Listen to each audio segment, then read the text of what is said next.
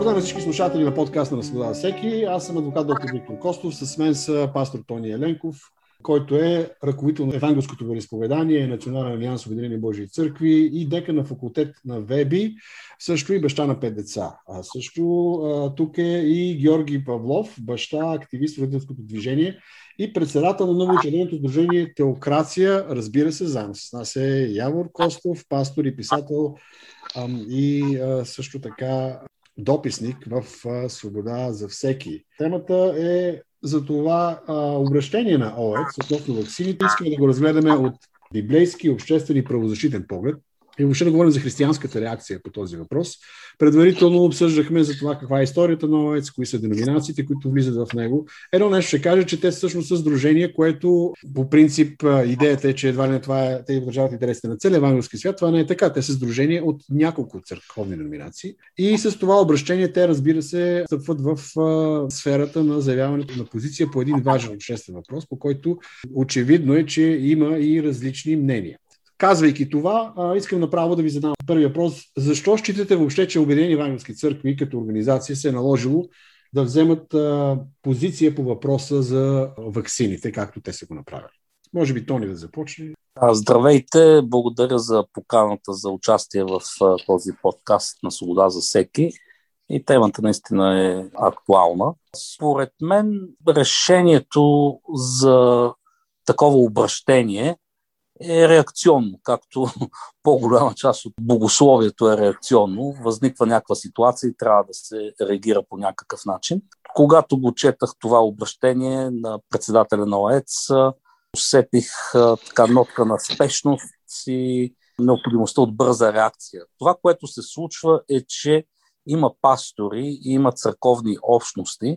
Някои от тях са част от деноминации, членуващи в ОЕЦ, които заемат, така да се каже, крайна позиция по отношение на самата пандемия, свързана с COVID-19, по отношение на мерките, които са продиктувани от съществуването на тази пандемия, както и на вакцинацията. И има такива пастори и църковни общности, които заемат крайна и радикална позиция срещу вакцинирането, срещу мерките, наложени от щаба и от правителството, от които всички сме потърпевши от тези мерки.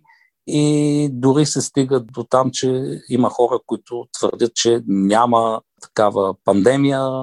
Не съм чул някой да казва, че няма вирус. Очевидно вирус има. И всъщност ръководството на ОЕЦ явно са почувствали, че нещата се изострят вътре в самата общност и трябва да вземат някакво решение.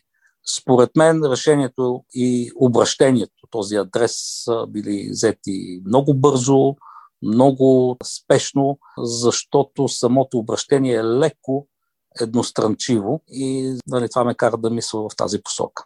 Четейки обращението, става ясно, че то всъщност е наистина адресирано към съработниците в Божието дело, брати и сестри в Господа. И моят въпрос сега възникна за това, всъщност това обращение не е ли циркулирано в рамките на сдружението, защото то е сдружение, което има определена членска маса. Не всички евангелисти са част от ОЕЦ, както казахме преди малко. Да.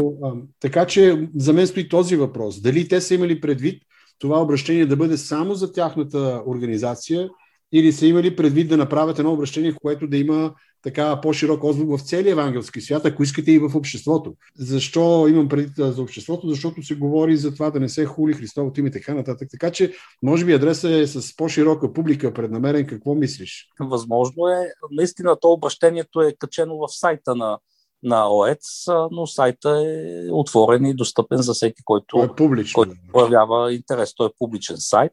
Най-вероятно това съобщение е разпратено и като някакъв имейл или пост до всички членове.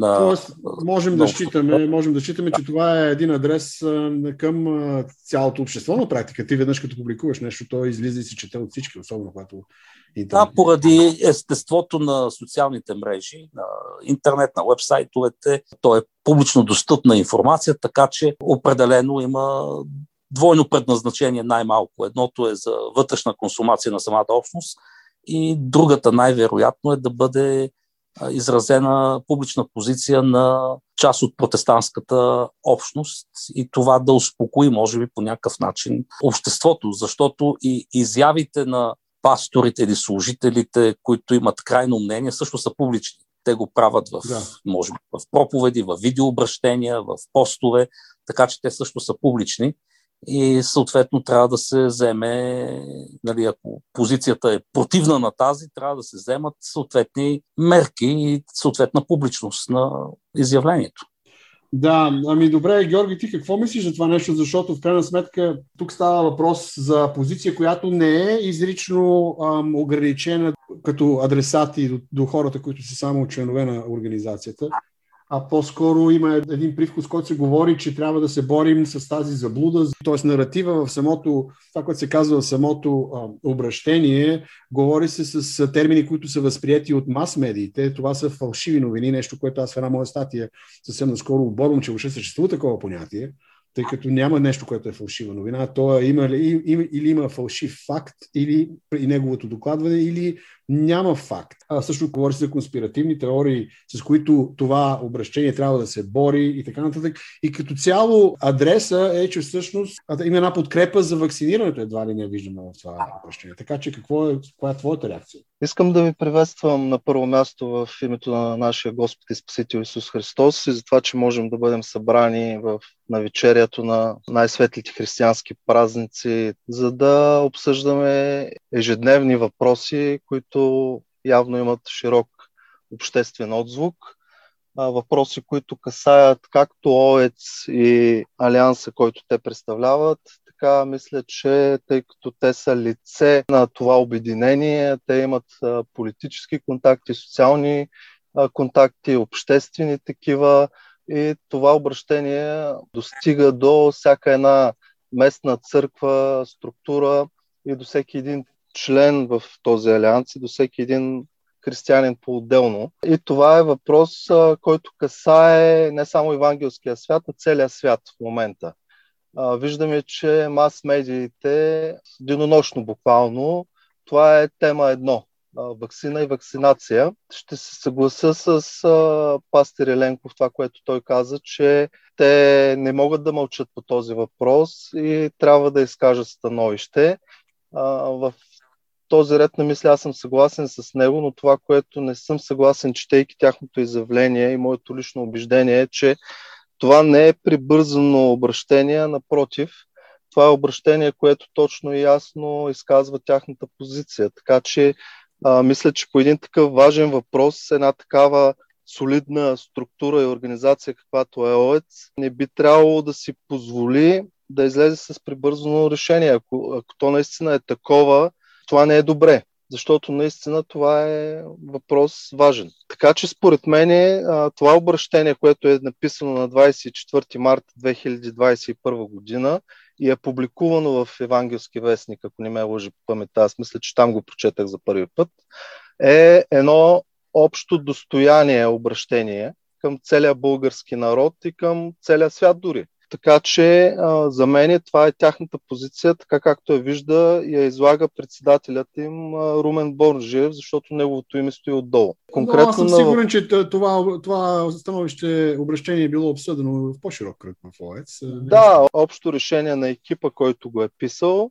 но името на председателя стои отдолу. Аз може би не бих участвал в една такава дискусия като днешната, ако не бях провокиран от това обращение с начина, по който то е изложено. С загриженост, но вътре има и конкретен упрек, конкретни обвинения към конкретни групи хора за това, че има фалшиви новини, конспиративни теории, фалшиви новини, несъстоятелни теории и де-факто във втория абзац накрая се казва ние сме длъжни, и това наистина е така, те са длъжни, да реагираме, но начина по който те казват и да изобличим съзнателната или несъзнателна заблуда. Значи тук има обвинение, че определени хора, определени кръгове, определени личности въвеждат съзнателно или несъзнателно в заблуда и в предпоследния абзац, последното изречение казва всичко противно на този дух е манипулация. и представя Божия характер повратно и неистинно. Всеки, който отхвърля тяхното обращение, е обвинен в манипулация, в тълкуване на повратност и неистинност. Нали? Де-факто те се явяват като Министерство на истината и всяко друго обращение, противоречащо на тяхното, или мнение противоречащо на тяхното, то вече е от друг лагер и е с друга цел, а не тази да бъдат опазени съработниците, братята и сестрите в Господа. Да. Така че тук има една добре изразена позиция с конкретни обвинения, призив за внимание и за опазване и насочена към определени хора, които са обвинени в фалшиви новини. Добре, това очертава горе-долу следващия въпрос, който искам да задам на Явор. Каква би била целта на едно такова обращение? Георги до голяма степен го засегна.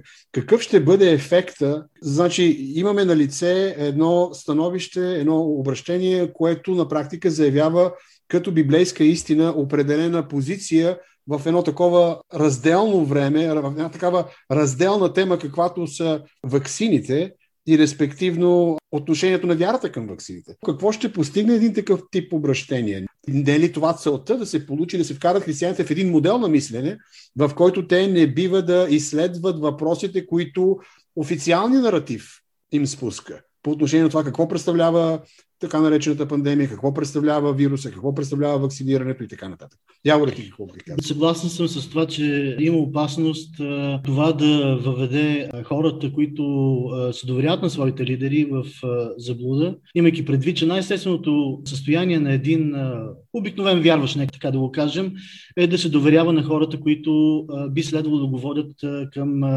Божиите истини, към разкриване на тайните на писанието. За съжаление, аз също мисля, че това обращение има изключително много негативни елементи в него. И от богословска гледна точка, мен лично ми прави впечатление, надявам се и да не преекспонирам, но така, леко снисходителното отношение към вярващите за това, че всъщност, обяснявайки каква трябва да бъде правилната позиция, всъщност сякаш ги лишава от възможността те сами да преценяват каква е правилната реакция в един такъв момент, въпреки че привидно ги провокира за това, че трябва да направят съзнателен избор, коя ваксина, кога, в какъв етап от развитието на пандемията би следвало да си поставят. Има един цитат от Новия завет, от думите на Исус Христос, и там се казва, че нищо, което влиза в тялото на човека, не го осквернява, но на мен ми се струва, че този цитат е доста неправилно посочен, тъй като думите на Христос са свързани с храна, не с вакциниране. Вакцинирането е една доста по-съвременна и така инвазивна намеса в човешкото тяло. Това е нещо, което ме възмути на първо замисляне, тъй като да цитираш писанието по такъв неправилен начин, според мен, или говори за непознаване на писанието и на смисъл на думите на Христос, или за съзнателно въвеждане в заблуда, което вече би било доста страшно. Общият дух на това, което аз усещам като същност на обращението на Обединени евангелски църкви, абсолютно подкрепа на официалната политика на българската държава и на всичките държави, обединени под идеята за това, че се справят с пандемията. Така, флагман на цялата тази политика е Световната здравна организация, която според мен предприема много противоречиви действия и взима много противоречиви решения по отношение на справянето с пандемията. Но това е, може би, друг въпрос, но той е свързан до голяма степен, тъй като лидерите на Обединени евангелски църкви изцяло подкрепят официалната политика на СЗО, според мен. И това се личи от факта, че препоръчвайки на своите хора да се обърнат към утвърдени специалисти и говорейки за теории на конспирациите, реално те сякаш отхвърлят мнението на толкова много специалисти, то изключително големи капацитети вирусолози в световната медицина, които имат доста различна позиция от официалната позиция на Световната здравна организация. Добре, пастор Еленков, Тони, ти считаш ли, че на практика една такава позиция, вместо да представи богословската, библейската визия на църквата за кризата, на практика я лишава от богословска и библейска позиция? Поле се стреми да вкара дебата, доколкото има такъв, първо да заличи другата страна като заблудена страна, да се бори с нея, и от друга страна да вкара дебата в един наратив, който на практика наистина подкрепя само едната страна и някак си самата църква е лишена от възможността да дебатира в рамките на собственото си богословие по тези въпроси. Четейки по този начин това обращение или тази декларация, абсолютно аз съм съгласен, че нещата в нея звучат точно така, както вие ги описвате. Това именно ми дава основанието да помисля, не че тази декларация е прибързана, а че е набързо скълъпена и е реакция срещу някакъв конкретен казус. По този начин аз не оправдавам позицията на ОЕЦ, но ми се струва, че чисто политически е некоректно да се представя само едната страна на нещата. И за това мисля, че е набързо скалопена, така да се каже, тая декларация. На мен също ми прави много силно впечатление, че призива е, че всеки има право да използва ваксината, която прецени и на етап, който прецени, да се консултира с специалисти. А не е дадена алтернативата, че примерно аз бих казал, всеки сам преценява дали да се вакцинира или не. И това е личен избор, и това е лично разбиране. И по този начин да дам алтернатива и да покажа, че е въпрос на личен избор и лична отговорност да се вакцинира или да не се вакцинира даден човек. Значи според мен те казват, че решението дали да приеме ваксина срещу COVID, на какъв етап от развитието на пандемията да го направим, коя ваксина е подходяща и вече тук съветва да се обърне към експерта. Така че има някаква форма на сякашно позволение за това. Да, но като цяло наистина позицията е едностранчива и биха могли да бъдат заподозрени в тенденциозност за това, че всъщност налагат определено виждане по темата, определена позиция, определена политика по отношение на цялостната ситуация с COVID-а, с пандемията и по-конкретно с вакцинирането. Може би прибързването се състои в това, че, както ти казваш, че те излизат с ясна позиция в едната страна на дебата, без да има, както ти спомена преди малко, свързване с другите гледни точки в християнския свят, дори в евангелския само свят. Какво мислят другите вярващи и незачитането на факта, че има такава позиция. И според мен целенасочеността на това обращение се състои в факта, че използва се така почти сензационното звучение на това, че който получи ваксина, ще загуби спасението си. Елементаризирането на този важен въпрос по този начин на практика веднага поставя леко пропагандния стил на самото обращение. Тоест, това са ни необразовани, почти слабоумни хора, които правят една директна връзка, която не може да се направи. На практика това е срам за евангелския свят. Да, лошо е, че наистина има такива позиции. И наистина има пастори, които го твърдят това, че с поставянето на ваксина човек приема белега на звяра, че си губи спасението и така нататък. Наистина има такива позиции. Сега аз съм съгласен с самия факт, когато казват фалшиви новини.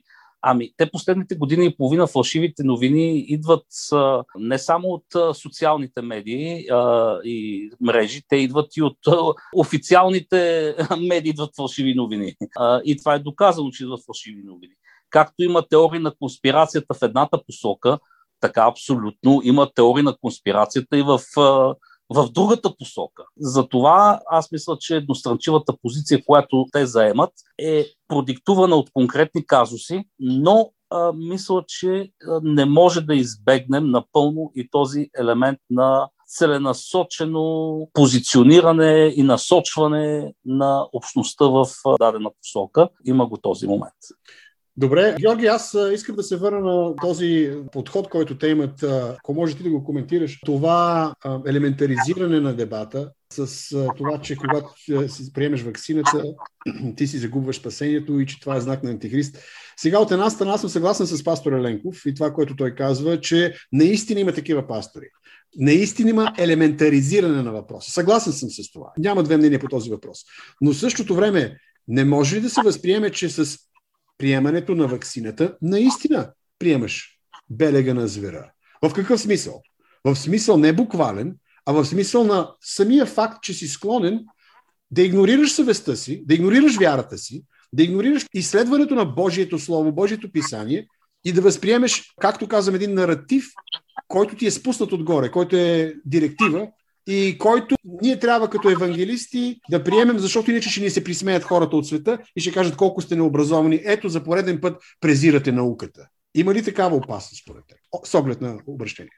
Както подценяването на една опасност е опасност, така и взимането на тези елементарни примери. И точно тук и четиримата сме единодушни в тази терминология, че това обращение е едностранчиво, тенденциозно, целенасочено, политкоректно дори бих допълнил аз. Смисъл, може би не в пълния смисъл на думите, които използваме, но то има такъв оттенък, има такава насоченост. Нали, тези елементи присъстват в това обращение. Аз бих искал да отдам и добрите неща на ОЕЦ и на пастир Румен Борджиев. На 500 годишната от честването на Деня на реформацията аз имах честта да слушам негово обращение, за което го приветствам, изключително подготвено, обосновано. Позицията на ОЕЦ и на нейния председател по Истанбулската конвенция. Изключително категорична, точна и ясна позиция, която защити целия български народ и даде лице и визия на евангелския свят, че наистина е стълб и подпора на истината и че е тази светлина и сол, която съхранява и осветлява обществото ни и църквите ни. Но в този момент тук дори има език, който казва някакви магични свойства. Нали? Едва ли не тези, които говорят, изпадат до там, че едва ли не някакви като заклинатели или като вещери, които не знаят какво говорят. Става дума за езика в самото обращение. В самото обращение, да, езика в самото обращение, това нещо присъства в третия абзац, магични свойства. Да се приписват на ваксината някакви магични свойства. Това в цяла България, ако има двама такива проповедници, които са казали това нещо, те го взимат, извличат го, хиперболизират го, а тези, които дават, така както и Тони Еленков каза, наистина обоснована позиция, защо, например, има риск от вакцинация. Така както никой не може да каже, че няма вирус, така и никой не може да каже, че няма риск от вакцинация. Значи не може да взимаме един пример и да го конкретизираме и да го правим като нещо, което все едно е масова практика. Тук наистина нещата не са така, както трябва. Следващия въпрос, може би да се придвижим към ново общение. Явора, ти какво мислиш? Трябва ли да се вакцинира християнина? И каква трябва всъщност да бъде християнската позиция по повод на вакцинирането и особено на застрашаващото ни задължително вакциниране?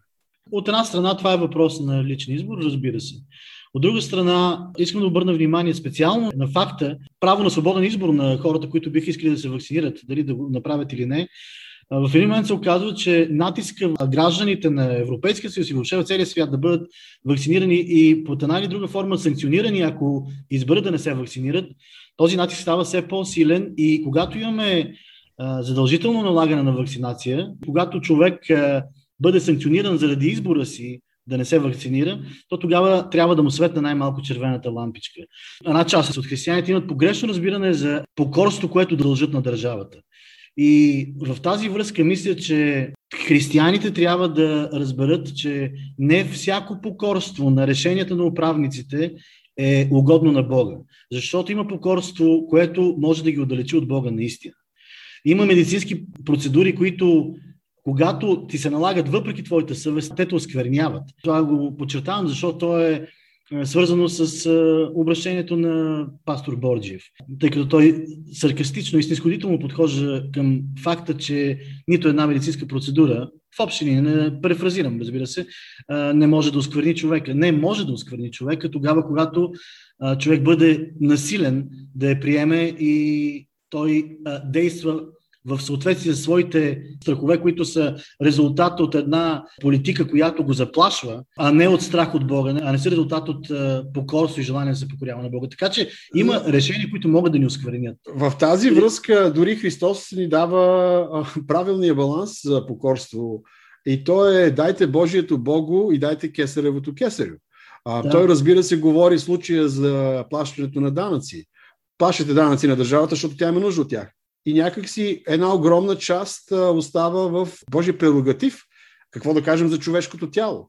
Какво да кажем за човешката душа? Държавата ли е създала човешкото тяло, за да може да има до такава степен влияние върху него, че да го инжектира задължително с някакви недоказано в ефекта си медицински. Да. Ироничен факт е, че само няколко дена след като излезе това обращение, бе спряна ваксината AstraZeneca заради доказани странични реакции, които нерядко водят до смърт и до наистина тежки последици върху здравето на хората.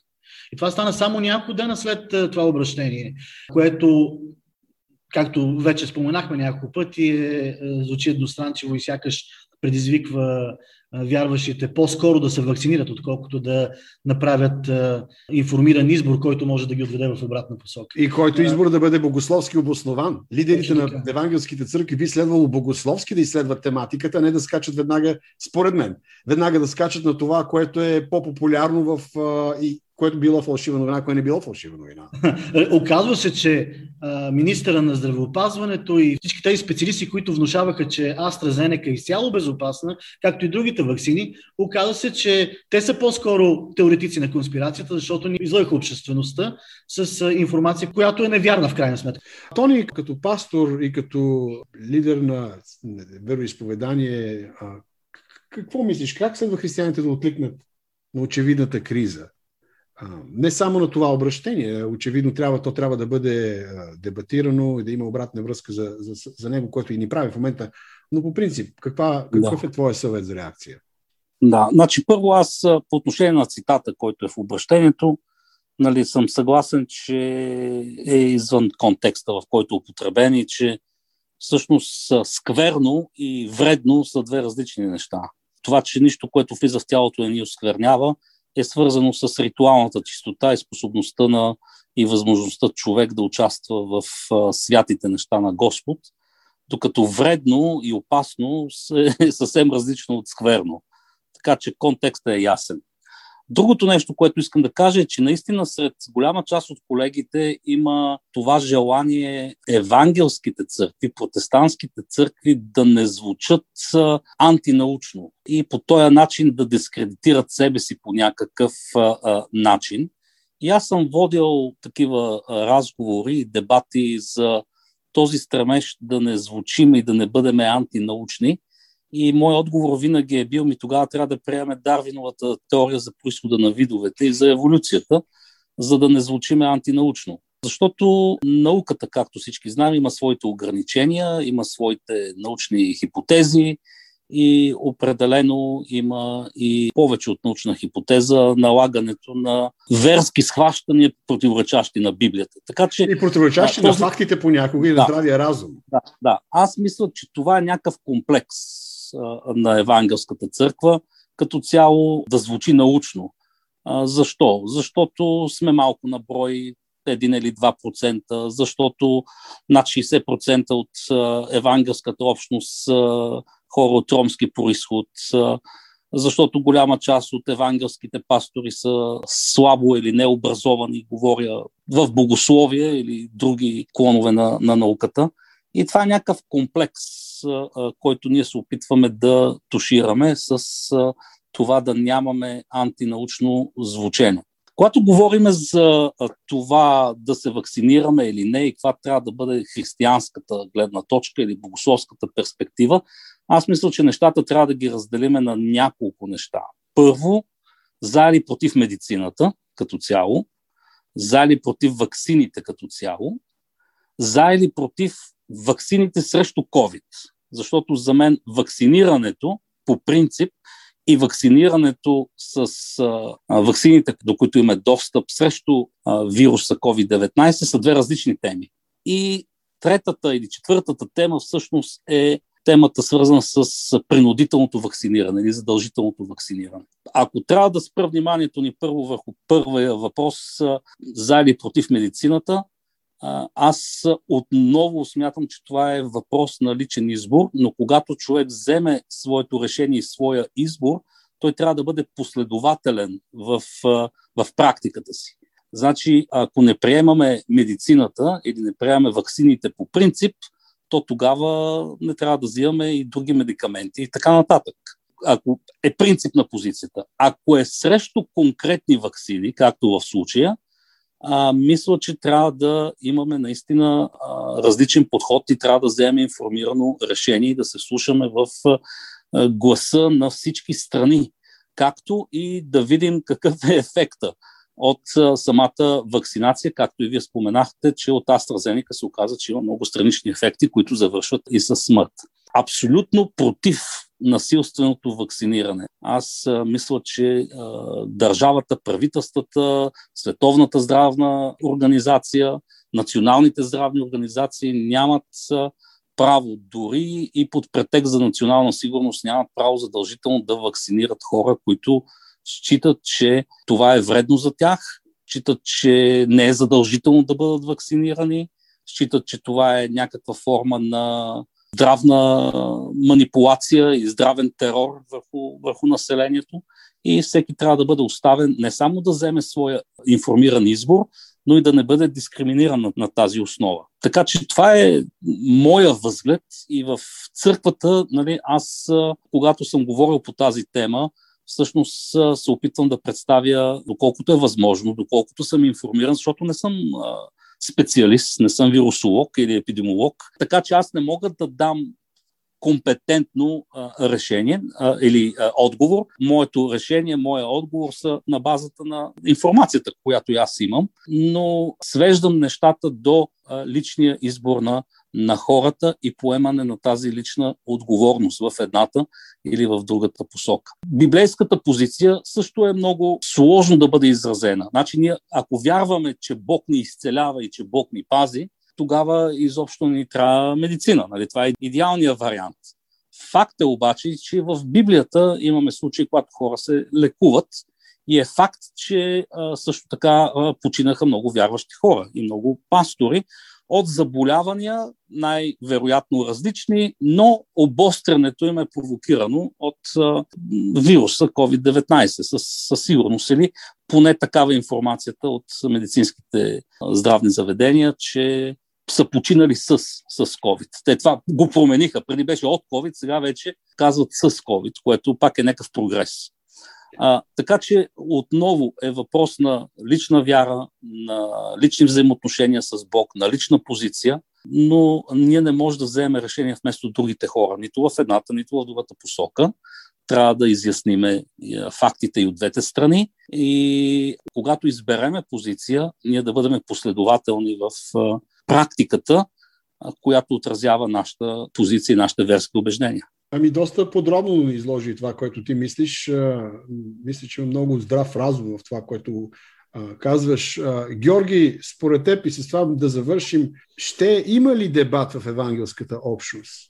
Защото виждаме, че едната страна на нещата е да имаме своя позиция и да устояваме, и от друга страна да имаме организации, които да излизат със становища, които да предизвикат реакция. Всъщност, ние вече имаме този дебат на базата на това, което правим в момента и анализираме това обращение. Но според теб, виждаш ли като християнски отговор за българската християнска общност истински дебат, истински дискурс с изследване на фактите и богословието и Библията, а не по-скоро така повърхностни пропагандни изявления? Истината винаги търси дебат и тя винаги предизвиква дебат.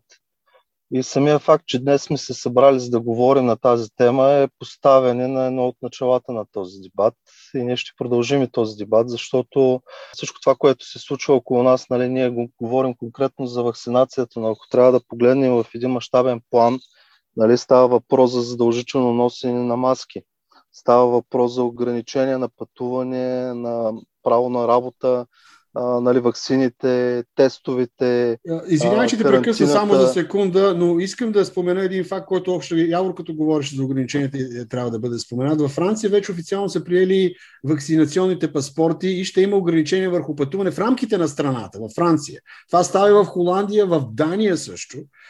И освен това, новините, това, което не показват и което аз следя, масови протести в тези страни, нещо, което не се вижда по централните медии. Точно това казвам, че ние трябва да погледнем нещата в детайли, но ние трябва да погледнем нещата от по-високо и на международно ниво по-надалеч. Виждаме, че масово в западните евангелски общества правото на вероизповедание, на събиране на църквата, което е основно право и начин на живот, кислород за всеки вярващ човек, беше ограничено и властта репресивно, нещо, което е познато на българския народ. Ние имаме тази родова памет от недалечното ни минало, забрани за събиране в църква и поклонение и богослужение и общение на светии, нещо, което е недопустимо и е прецедент за новата история на Европа и на западния свят. Така че ние трябва да погледнем цялата тази картина и да видим, че вакцинациите са просто едно от всичките тези неща, за съжаление, които ни се диктуват от едни и същи хора. Едни и същи хора говорят за ваксините, едни и същи хора говорят за маските, за вакцинационни паспорти, за ограничаване на мерки. И в същото време представители от евангелския свят пригласят на тези хора, които всъщност ограничават основни човешки и религиозни права и свободи. И виждаме, че този обръч, този чумбер все повече се затяга. Ние не можем да мълчиме. Така че с нашето говорене, дори когато го наричат фалшиви новини или недостоверна информация, ние предизвикваме и ние ще предизвикваме все по-силно и все по-шумно този дебат, защото той трябва да се случи. И аз дори използвам вашата платформа и вашия подкаст, за да поканя отсрещната страна, защото аз така бих я нарекал в случая. Господата от управителния съвет на ОЕЦ и органа, който ги представлява и председателя, на открит публичен дебат. Нека излезем на открит публичен дебат. Истината не се бои, апологетиката не се бои от това да влезе и с доводи. Ние имаме нашите доводи, те имат. Ние в трета книга на царете виждаме едно противопоставяне. Ахан каза на Илия, ти смущаваш Израел. Илия каза на Ахан, ти бащиният ти дом, ти смутители на Израел. В крайна сметка, кой смущаваше Израел? И това трябва да бъде проверено. Да сложим олтара, да сипем водата, да принесем жертвите, да видим къде ще падне огъня. Да завършим с това. Аз наистина се надявам, не се надявам, съм уверен, че има дебат. Искам да завърша с един цитат от Свети Августин по отношение на истината. Той казва следното нещо. Истината е като лъва. Не е нужно да я защитаваш. Развържи лъва, той ще се защити сам. И благодаря ви за това, че бяхте с нас, всички вие, както и слушателите на подкаста на Свобода за всеки, свободазавсеки.com. До следващия път и до нови срещи.